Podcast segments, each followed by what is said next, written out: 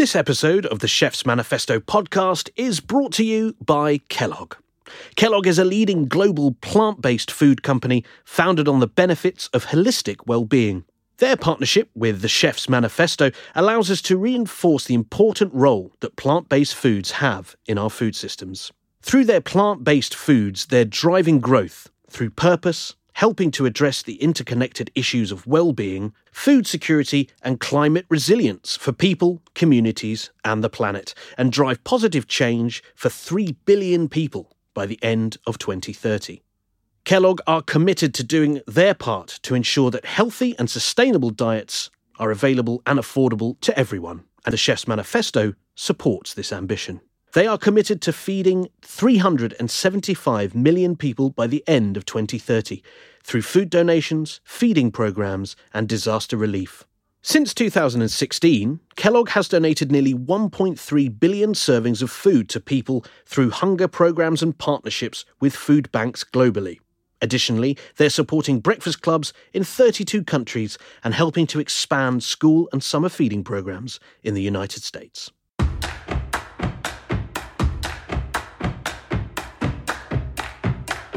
We the chefs We the chefs are working together to create a better food future. I am George. Andy Tom from Nigeria. Switzerland, Los Angeles, London. India, New Zealand. Ingredients are medicine. Ingredients are superpowers. Food is joy. Food is love. Food is life. Hello and welcome to the Chef's Manifesto podcast. I'm your host, Eco Chef Tom Hunt, a columnist and the author of Cookbook Eating for Pleasure, People and Planet. In this episode, we'll be looking at plant based foods and diets and how we can reduce meat consumption and look to make vegetables and plant based ingredients the centre of our dishes. Please join the Chef's Manifesto, subscribe, rate, and like us below. Your feedback is important to us, not only so that we can make sure we are tapping into the subjects you care about, but to help with our reach. Today, I'll be talking to award winning chef Chantelle Nicholson about her thoughts on changing menus for the better. But first, we're going to hear from two chefs who I caught up with at the Eat Forum in Stockholm last year. Swedish chef David Johansson, who previously worked at the Swedish Consulate General in New York and at IKEA showcasing Swedish cuisine, and Megha Kohli, head chef of Lavash by Saby, the Armenian restaurant in New Delhi's artsy Mehrauli area. I asked them about what they're doing in their own restaurants with plant based ingredients. Hi, I'm Megha Kohli. I am a chef from New Delhi in India. Uh, I run a restaurant called Lavash. It's in New Delhi and it's an Armenian restaurant, a restaurant that focuses on regional cooking and also on um, the cuisine that Armenians made in India with local produce once they migrated from their country and came to India. My menu is 60% vegetarian and I focus a lot on lesser known plant based ingredients. I do have meat in my restaurant, but I focus more on plant based. Brilliant. And do you mind introducing yourself as well, please? Yeah, my name is David Johansson, chef from Sweden originally. Been working around Scandinavia with different restaurants earlier, uh, my earlier years, and then uh, been in New York for almost nine years as well, uh, running my own business and started to do Swedish cooking at the uh, Swedish consulate in New York. So try to be an ambassador for Swedish food. And lately, I've been working a lot with product development for a big restaurant chain as well. Amazing. So we're here today to talk a little bit about plant-based cuisine, which obviously you're both kind of doing a lot in your own restaurants and kitchens. Just to kind of yeah, bring a bit of context from my own experience as well. Got a restaurant in Bristol. We have yeah, 75% vegetarian menu. But again, we do serve meat. I'm personally vegetarian and I'm in the process of writing about writing plant-based cookbook. I've asked you to bring some ingredients from yeah from your the cooking that you're doing. Do you mind telling us what you've brought and and kind of why really? What how it's kind of influencing your plant-based cuisine? What's this? That is a mix of grains. It's the four like classic Swedish grains that have been growing here in Sweden for a long time. It's barley, wheat, uh, oats, and um, rye and they're only cut. And this specific product is it's um, pressure steamed like separately, and then it's dehydrated again, so you have the same cooking time on all of them. Because that's also I think it's important to do the healthy food convenient. So this one you cook in 10 minutes instead of that some some of them you might need to soak someone you know you need to cook them separately if you're going to mix them and it takes a little bit longer time so here is the convenience of eating healthy and uh, yeah rich in fiber of course So it's a combination of four different grains. four different grains traditional or locally grown grains as well. Yeah. Which is and it smells amazing. It reminds me of farro as well, and the Italian combination of einkorn. I think it's einkorn spelt and and maybe wheat or or Yeah. another grain. And absolutely delicious. Uh, is this something that you've been integrating into your plant-based recipes? Yeah, use it a lot. I mean, you can toast them, you can crisp them up, and you use them as topping on salads. Uh, you can use them as a base of different kind of grain bowls, uh, where you just add different kind of pickled or fermented vegetables on top. Maybe a little bit of meat if you want that, but but usually this is like the it can be both the like the the main ingredients to build on or integrated in different kind of plant-based patties or something like that or just a nice addition to texture or the that nutty flavor you can flavor it any way you want It's this one has a little bit of chili just to, to for for the spice but there were also some lingonberries uh, wild garlic Can I try some Mm. too? Would you like some? Yes, I would love some. Thank you. so this is no salt added to this one now but it's Hmm. it's the touch of rapeseed oil And what's this other ingredient on here? Wild elder is the English word I found. No one seems to know what it is, but in Sweden we call it kish kål. It's like a leafy cabbage, but it's a wild, you know, weed, wild, uh, like open field greens, if you want. Grows in ditches and in bushes everywhere in Sweden. Just need someone to to uh, or go out by yourself to pick it, of course. But there is a lot of it. It has a certain bitterness to it. So, but if you blanch it and you can saute it, use it as spinach and uh, so on. It's uh, it's great. I try to explore a little bit of of that. You know what's what's in the woods or what's in you know all the greens that it's. Uh, we we eat such a small percentage of all the plants we have. So I th- I, I I think it's great to to incorporate more of it and the things that that because there is new flavors in it. Like you all of a sudden stumble over something and you just taste it and hopefully you don't get a bad reaction because you don't know what you're eating. But hopefully you found some good flavors. yeah. Yeah, make sure you know your plants if you're Mm. going foraging. But um it's what yeah, I mean what I find interesting is that you've bought all kind of local ingredients, even the grains. Like now we tend to kind of eat a lot of imported food wherever we are in the world. Um, so I think that kind of focus on traditional ingredients within our plant-based cooking is vital. Mhm. Kind of it's you know just kind of taking one aspect, just cooking more plants isn't Yeah. gonna isn't going to change the world, but to kind of taking a broader approach, like the Chef's Manifesto has, kind of hitting all of these different uh, manifesto points, is kind of yeah how we can help create change as chefs, I suppose. And what ingredient have you brought in? Uh, this is called black chakhao rice. It's from Manipur, which is um, a part in uh, northeast India. Uh, northeast India shares a border with China, and this was also known as the forbidden rice in China because it was res- it's so healthy that it was only reserved for the Chinese emperor, and it's also grown in northeast in uh, vast amounts. But um, it's hardly used in India because everybody is obsessed with white rice, and um, I feel that. Um, uh, the the kind of different rices, the types of rice that that were being produced in Asia has really dropped uh, because of um, everyone's preference towards white rice.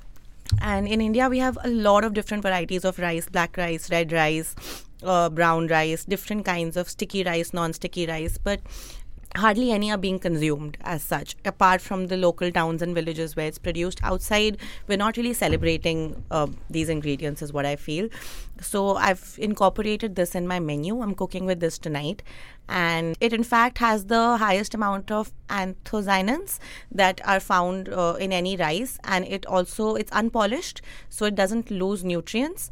And it's also fairly um, easy to grow And it's got this beautiful kind of purpley black color. Yes. So once you cook it, if you cook it like in a porridge with milk, uh, it'll the milk will turn into a deep, beautiful color of purple, a deep, a really nice, beautiful shade. So I'm making a dessert, an Indian dessert with it today. So it'll be a really nice deep purple in color. Wow. So in fact, I also use it in salads. I powder it and then I toast the powder and then I sprinkle it over salad. So it adds a really nice toasty and nutty flavor. Wow, that's that's a tip I'm going to take home. and can you do you mind telling us the recipe that you're going to make with it this I'm evening? going to make an Indian dessert called kheer. It's basically an Indian porridge that is made um, on any festival or on days when you're celebrating something or something good has happened. So I'm making black rice kheer with it. Kheer is usually made with white rice, but I've substituted the white rice in, in the recipe for black rice. And instead of using refined sugar, I'll be using jaggery that I've brought from India. Jaggery is found from sugarcane, is completely natural, and um, I'm using that. It has a very earthy flavor. So the earthy flavor of the sweetener jaggery will go really well with, with the nuttiness and the earthiness of this rice in that porridge. So I'm, in, I'm really excited to make it. Absolutely, it sounds totally delicious. I can't wait to try it. Thank you. And jaggery, yeah. I mean, I, I like to use different sugars in my cooking as well, and jaggery is just the purest Yes. sugar you can get, isn't it? It's got all of the nutrients you could want. So in my kitchen back home, we don't have any sugar, any processed sugar. We use different kinds of jaggery from different parts of India. Yeah. Wow. Mm-hmm. And have you got any? So you've got some jaggery today. Yes. You haven't got any spare, have you? I'd love I'll to. give, ta- I'll give you. I have some. lots of spare jaggery. Oh, I got a full exciting. kg. I only need 200 grams, so you can take the rest. Oh, that's so generous. One sugar I usually, you, I'm, I'm the same actually. I, I like, I'm a whole food chef really, so I'm kind of focusing on those simple, uh, like natural ingredients and use a lot of, I think it's called rapadura sugar. Yes. Or pin, I can't ever pronounce it, but in, it's similar to jaggery. In Colombia, it's called pinchillo or something Yes, like that. yes. And each of these sugars or have their own deep flavors, flavor, don't they? That yes, add yes. to a dish. Yeah. In fact, in my restaurant, with, with co- if you order coffee or tea, the sugar pot that you're served actually has three different kinds of jaggery, and people are usually apprehensive to add that to their coffee and to have it. But once they have it, they're addicted, and whenever they come back, they're like that. We love the taste of jaggery with coffee or with our chai. So yeah, it's just a matter of trying it out, I guess. Absolutely, it's like you're pro- promoting biodiversity through sugar. Just Yes. like so simple. Just yeah, in the coffee, brilliant. David, what are some other ingredients that you're exploring at the moment within your cooking? You, s- you mentioned that you're doing some uh, no meat balls. Uh, yeah, but that's also in. I think it's. We talked about it yesterday. Also, with the great thing with ha- having this many chefs uh, workshopping together from all over the world. I mean, you have kind of the same trends of coming all over the world with some alternative meat protein, for example. But the interesting thing now is that you you can also stay true to where you come from, and you can cook those. You can make those in a way with using potatoes and uh, grains and oats and uh, mushrooms and stuff that we have here. You don't need to yellow peas, for example. You don't need to bring in um, yeah things from the other side of the globe just to to create those. Th- there has been a trend of someone starts doing meat like plant-based things but now when the industry is getting a lot more knowledgeable our, we chefs are also getting more knowledgeable in creating those i hate to use the word substitutes but meat analog products Mm-hmm. where uh, th- there is so many different roads to take there and do different kind of of of meat like plant-based products as well so you will see different kind of of um, heritage through them as well now which i think is a good thing Mm. so there again it's like looking at the yeah the local grown vegetables Mm. And I suppose the, the European diet is so meat centric that those substitutes are necessary, really, Mm. for us to kind of shift towards a more plant focused diet. Because, so, like, people are used to having meat on every meal or at least every day. And so, kind of, it takes a little bit of, of um, experimentation and creativity to replace those proteins that people are used to eating yeah by kind of creating dishes like you're making. It's really interesting. So um, what I honestly think, because I think there is before I was I was convinced that that we shouldn't do those. Like I, I never bought like meat substitutes or because I, I just didn't like them, and then I didn't cook with them. But I've seen that it's uh, actually place for them now in a different way. Like it, if you're doing it with vegetables, yes, you reach one group of of uh, customers with it, but there is hard to, to get people that like meat to to go over to the, the to the to a product where you celebrate the vegetables only. You need to have that bridge, I think, to, to create something that is meat-like, so you don't miss that like the sensation or that texture of meat. In the long run, maybe we won't do meat-like products. In you know, 25 years from now, maybe it's it's it's the vegetables we celebrate instead. Yeah, I think it's a transition product, isn't it? It's like something that helps people convert. I mean, I as a vegetarian, are you vegetarian or No, I'm not. I'm very flexitarian. I would say. Flexitarian, yeah, Some yeah. weeks it's it's uh, 100% plant-based at home, for example. Yeah. The kids are actually steering it a bit, and I think it's interesting that they are actually through school getting educated also in like we have a climate issue, for example. They choose to not eat meat because of that. It's not that they feel sorry for the animals, like you heard many stories before. It's now it's more about they are more aware of some of the climate issues that we have than than grown-ups, I think. yeah, this is Gre- Greta Thunberg's home hometown, isn't it? Yeah, it, Yeah. it is. It is. It's Um, Greta's. It'd be great to speak to her. Actually, I wonder Yeah. if she's around. Um, but yeah, that's also interesting. And um, I'd love to know. Like in India, it's the largest vegetarian population in the world, isn't it? Yes. I think it's something like thirty percent of the population. Yeah, 30 to 40% is vegetarian. The thing is, even the non vegetarians at home, we eat chicken curry or mutton curry or fish curry on Sundays or twice or thrice a week. Otherwise, it's primarily lentils, veggies, seasonal veggies, uh, different kinds of breads, chapatis. And yeah, so uh, we, India really hasn't gone that far that it's it's going to be a task for it to return to its roots because we're still pretty much there. Uh, and even in my restaurant, like before coming here, I was uh, I took out the item-wise sales report where I saw that it's the the sale of the vegetarian and the non-vegetarian dishes is almost equal. And two weeks ago, I started Meatless Mondays in my Oh, wow. restaurant.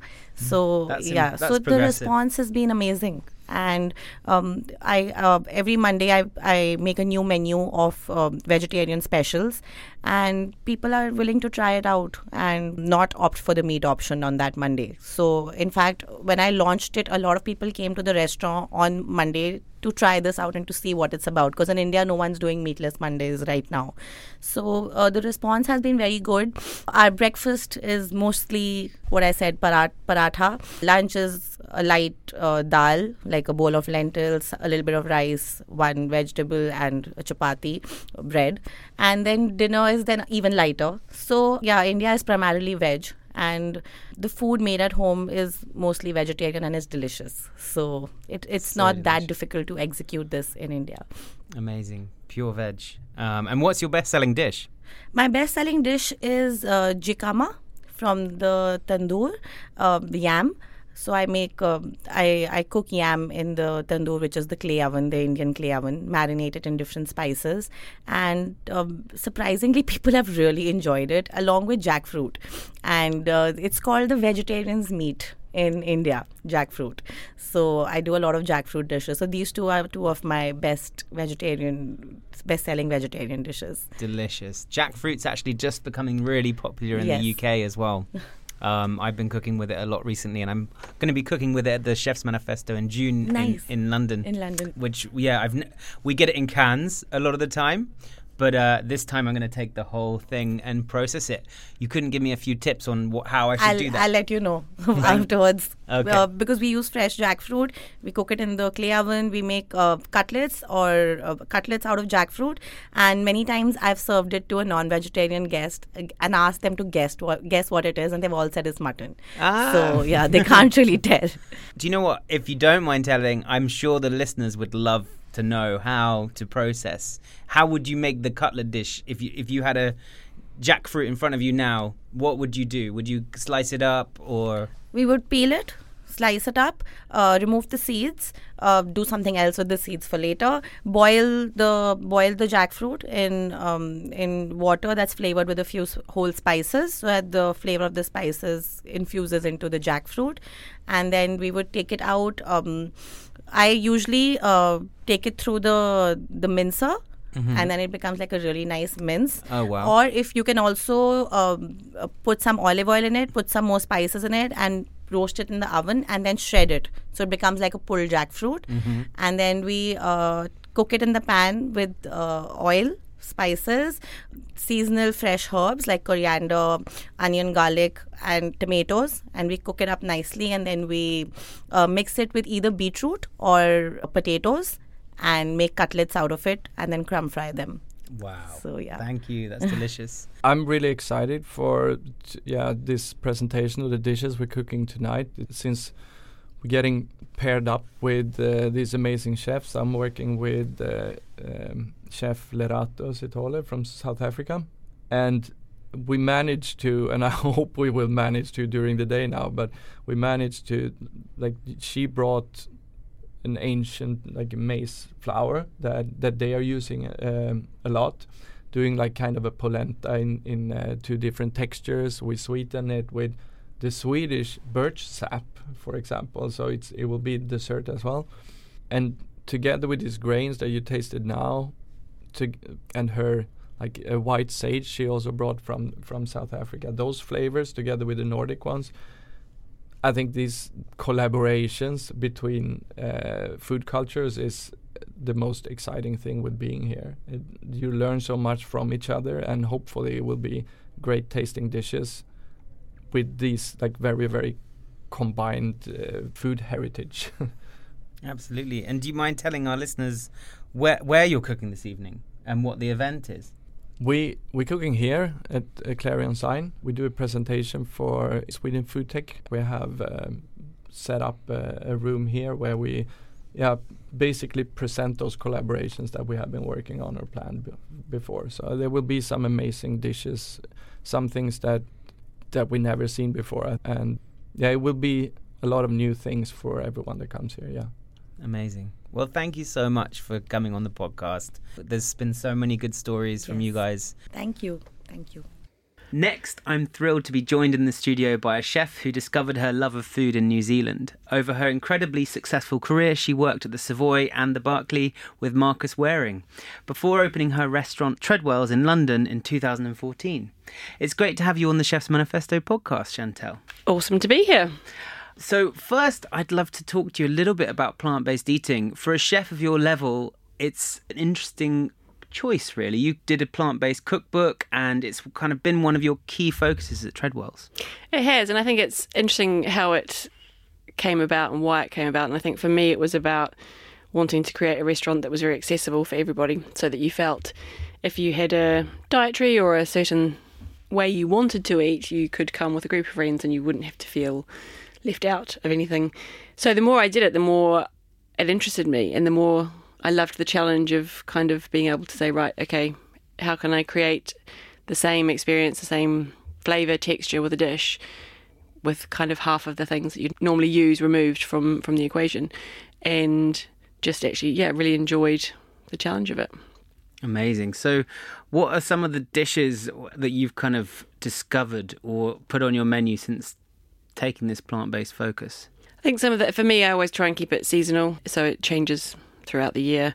And I have a yeah, I adore kind of Asian cuisine of all types. So generally, the flavors I kind of tend to kind of mix and match a little bit as well. And just I guess the discovery of things like aquafaba, which kind of completely sh- shifted what was possible in terms of, especially for texture um, and for pastry. So to be able to create aiolis that you know mayonnaises that had exactly the same texture and flavour without the eggs was kind of quite game changing actually. And yeah, for me it's about I guess, you know, having grown up in New Zealand, I was always surrounded by seasonal produce because it's such a small country, you had to eat seasonally. So we'd, you know, really look forward to the first asparagus, the first feijoas, which are amazingly delicious New Zealand fruit. And that was just kind of the excitement of it, the sweet corn, all those things. So for me, it's I still get that excitement when they are the British things come into season. I think it's about celebrating those and enhancing them as much as possible. So, you know, that first asparagus, the sweet corn, and then in winter, even the, you know, the Jerusalem artichokes, the sprouts, the parsnips, it's all, they all, I think they all have an amazing place on the table. Absolutely. It sounds like a truly natural focus of yours to as a seasonal chef to think about the vegetables first before the meat. It's interesting because when I have chefs come into my kitchen, and traditionally in a kitchen that I've been part of in the past, the meat and fish is the big one that's got the the kudos to it, the kind of is the most technically advanced in some respects and kind of needs the most experience. But actually, in my kitchen, the garnish section, which is where all the kind of vegetables come from, actually becomes really busy, and we'll have nights where actually that's busier than the meat and fish section. So it's really interesting the balance of of how to do it, and I think to yeah to be able to educate you know my team about that this actually how to get something to taste as delicious and be excited about you know creating something that is interesting and delicious that's not kind of meat or fish or dairy based. Your transition towards plant based food is that purely accessibility or is it also to do with the reduced environmental impacts? Absolutely, it, it's both. I mean, it started out being um, obviously, you know, kind of five years ago. We're going back now. It started out being about the accessibility and the the kind of dining experience, but then you know, the more I've learnt in the past five years and met people and been exposed to and educated about, then the more it's actually a natural progression for me to want to do more plant forward food. And that's not to say that I wouldn't, you know, remove all of the everything else from the menu, but it's just about how to get the best out of it and to find and source the ingredients that have the least environmental impact as well. Mm.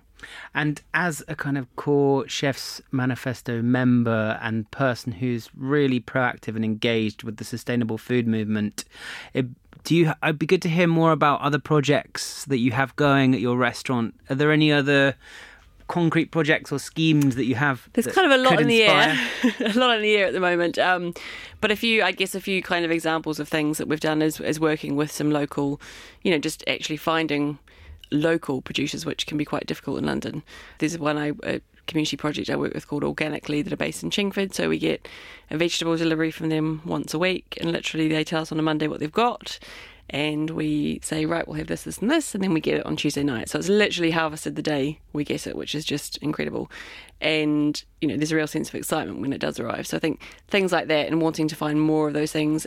Children, I think educating children is a big one as well. So I work with a charity called School Food Matters and we quite often get groups of school children come into the restaurant and we make some things with them and show them kind of just talk about food and where it comes from because I think you know a lot of kids that grow up in London don't have you know the the privilege that I had to grow up in a country that has so much space and you know we'd go out for dinner and pick our salad leaves and you know it was very kind of I feel very privileged now looking back on it you know when you grow up things are just normal they're around you but to be able to actually know where food comes from um, and how to enhance it, I feel very lucky for.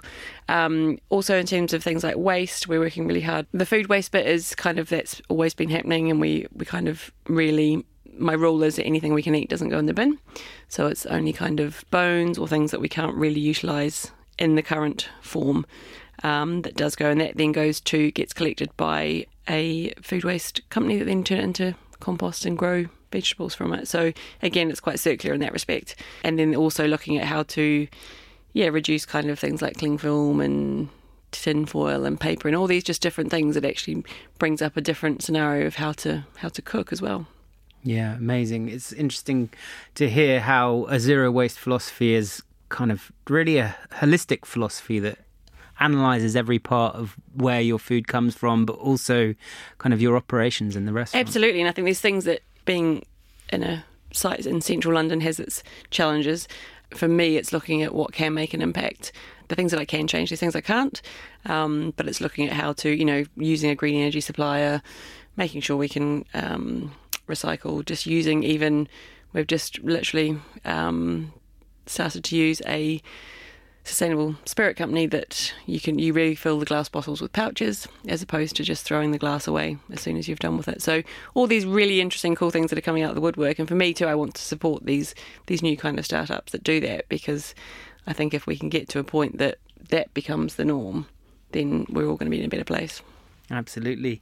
So you've told us a little bit about aqua, how you use aquafaba or chickpea water to make aioli and mayonnaise and things like that.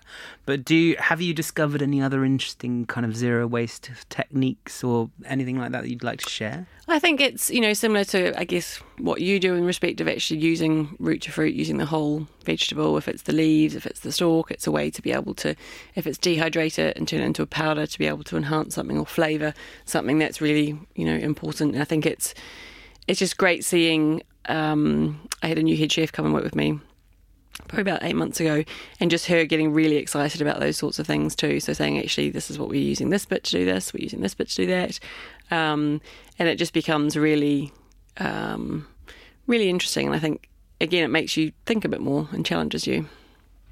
Absolutely. So, kind of rewinding a little bit, I'd love to know a little bit more about um, your involvement in the UN World Food Programme Stop the Waste Move, which I've heard you've put on a menu at Tredwells or something like that. For me, it was something that came about towards the end of last year and the Stop the Waste movement that the World Food Programme were creating this campaign around. And interestingly, I thought, okay, well, what is, you know, as a restaurant, we're very good at reducing our food waste because, again, to make, for it to be financially viable, you can't be kind of wasting food.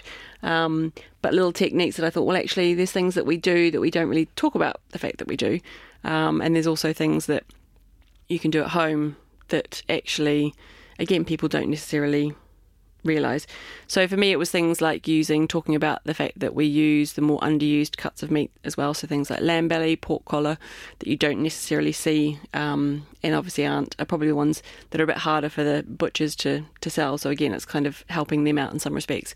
Um, and just things like you know even preserving dehydrating freezing we had fig leaves that we had in summer that we just froze and so we were making a panna out of those also using things such as interestingly, a dessert I put on kind of years ago was a choux bun. Um, so a bit like a Paris Brest, but it was with rhubarb and custard instead. And obviously, we'd make them fresh every day, and then we'd freeze them, the ones that were left over. So it got to a point where we had kind of loads of these in the freezer, and I was like, well, what can we do with them? Um, tried a few things and came up with a um, a choux nut, which I named it, which was basically soaked it in a custard mix, deep fried it, and coated it in cinnamon sugar. So it was like a cross between a, a choux bun, a donut, and kind of a pain perdu eggy bread type thing. Maybe you'll get the Um, next cronut. You should paint in that idea. Well, I tried, and actually, someone's already got it. Um, but then, actually, so we kind of used them all up, and now we actually make them make the choux buns just purely for that dessert because it's kind of been something that's become a little bit, um, yeah, just iconic, and we just changed the garnish for the season. So there's all these things that do make you kind of think creatively, and I think with the menu, which we called the Consider Eat menu, it was just being conscious about those sorts of things. I think just considering, you know, instead of actually putting that in the bin, is there another way you can use it at home? Because I think the top five wasted foods in the UK are bagged salad, milk, potatoes, bread, and bananas. So it was saying, right, okay, actually, you can um, old potatoes. You can make a baked potato soup. You can make pesto out of the salad leaves instead of throwing them away. You can make ricotta out of your milk. Just little things that people at home probably wouldn't necessarily think about. Um, and just again, that just consider what you're doing. So, you know, if the date on your milk says that it's past, you know, smell it, taste it before you kind of just do the easy option of kind of pouring it down the sink. Harder to do as a restaurant and still still keep within EHO guidelines or environmental health Yeah, guidelines. that, but that's the tricky, the tricky bit as in well. a, in a restaurant, it's more to do with kind of good manage, stock management, isn't it? Absolutely, and that's the thing. We buy what we need on a on a kind of daily basis, and don't stockpile things that can go. Um, and then it's looking at things right. You know, we have star food, so if something is, if we have trim from meat or we have vegetable trim, then it's about again challenging the chefs to actually create something delicious that their peers are all going to be eating, um, which again just makes them think a bit more. Absolutely. So, um, I guess what it'd be interesting to talk a bit more about would be how the Chef's Manifesto has helped you connect as a restaurant with the Sustainable Development Goals.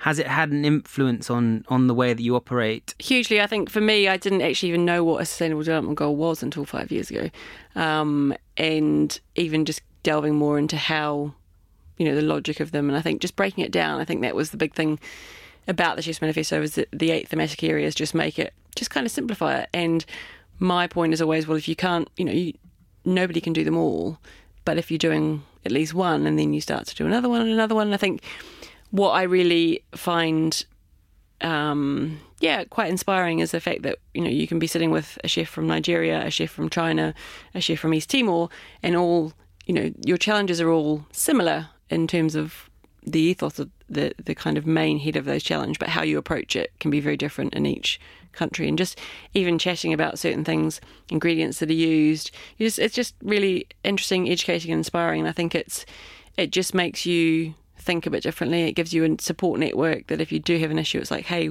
what are you doing to combat this? Or, you know, thought process things that Connor does in Ireland are amazing. Um, you know, Michael in Nigeria. There's just a huge amount of, um, yeah, I mean, sharing resources and learning will always get us much further ahead than, than not.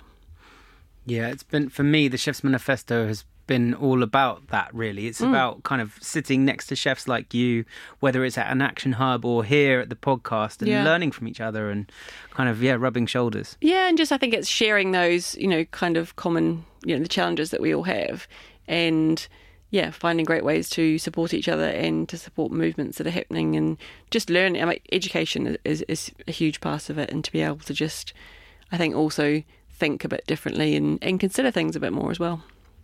Thank you so much for coming on the show, Chantelle. It's been a pleasure as always. Thank you so much. And that's all for this episode of the Chef's Manifesto podcast. Please subscribe to join us next time when I'll be talking to former US President Barack Obama's White House chef, Sam Kass, about his vision for our food future and about the role that private sector and public policy play in ensuring good food for all. I'll also be joined by Haitian chef Natasha Gomez, who is a passionate promoter of local tourism, social gastronomy, and women's rights. If you like the show, please rate, comment, and share our podcast. We need your help as chefs and food lovers to achieve the Sustainable Development Goals by the year 2030. Until then, bye for now. There are eight thematic areas. Ingredients grown with respect to the earth, and its oceans. Protection of biodiversity and improved animal welfare. investment in livelihoods, value natural resources, And reduce waste. Waste is recyclable. waste is unnecessary. Waste is criminal. Celebration of local and seasonal food. A focus on plant plant-based ingredients. education on food safety, And healthy diets. Nutritious food that is accessible. and affordable to all. chefs, Politicians, Suppliers, farmers, educators. Chefs together can change the world. Get involved. Get involved. Get involved.